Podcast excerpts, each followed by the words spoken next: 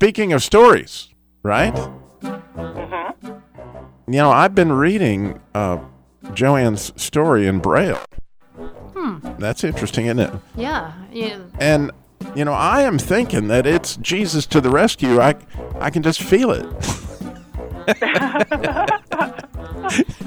Yeah. Come on, Alex, you can laugh. It's a little bit funny.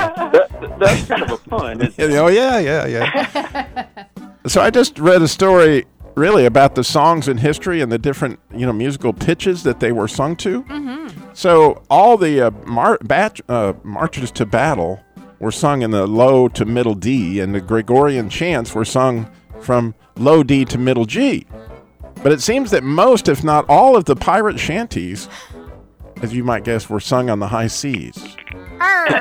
Arr. That hurts. That Good hurts. And our top story today convicted hitman Jimmy Two Shoes McClarity. Two shoes. Two shoes, McClarity. He confessed today that he was once hired to beat a cow to death in a rice field Oh. using only two small porcelain figures.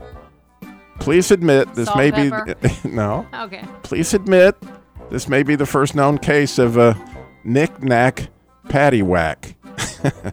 the rice, oh. the kni- okay.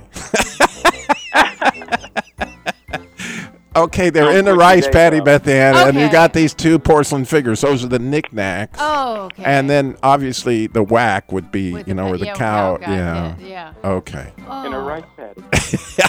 In a rice paddy. It's not as funny when you go Two to shoes. All right. So why?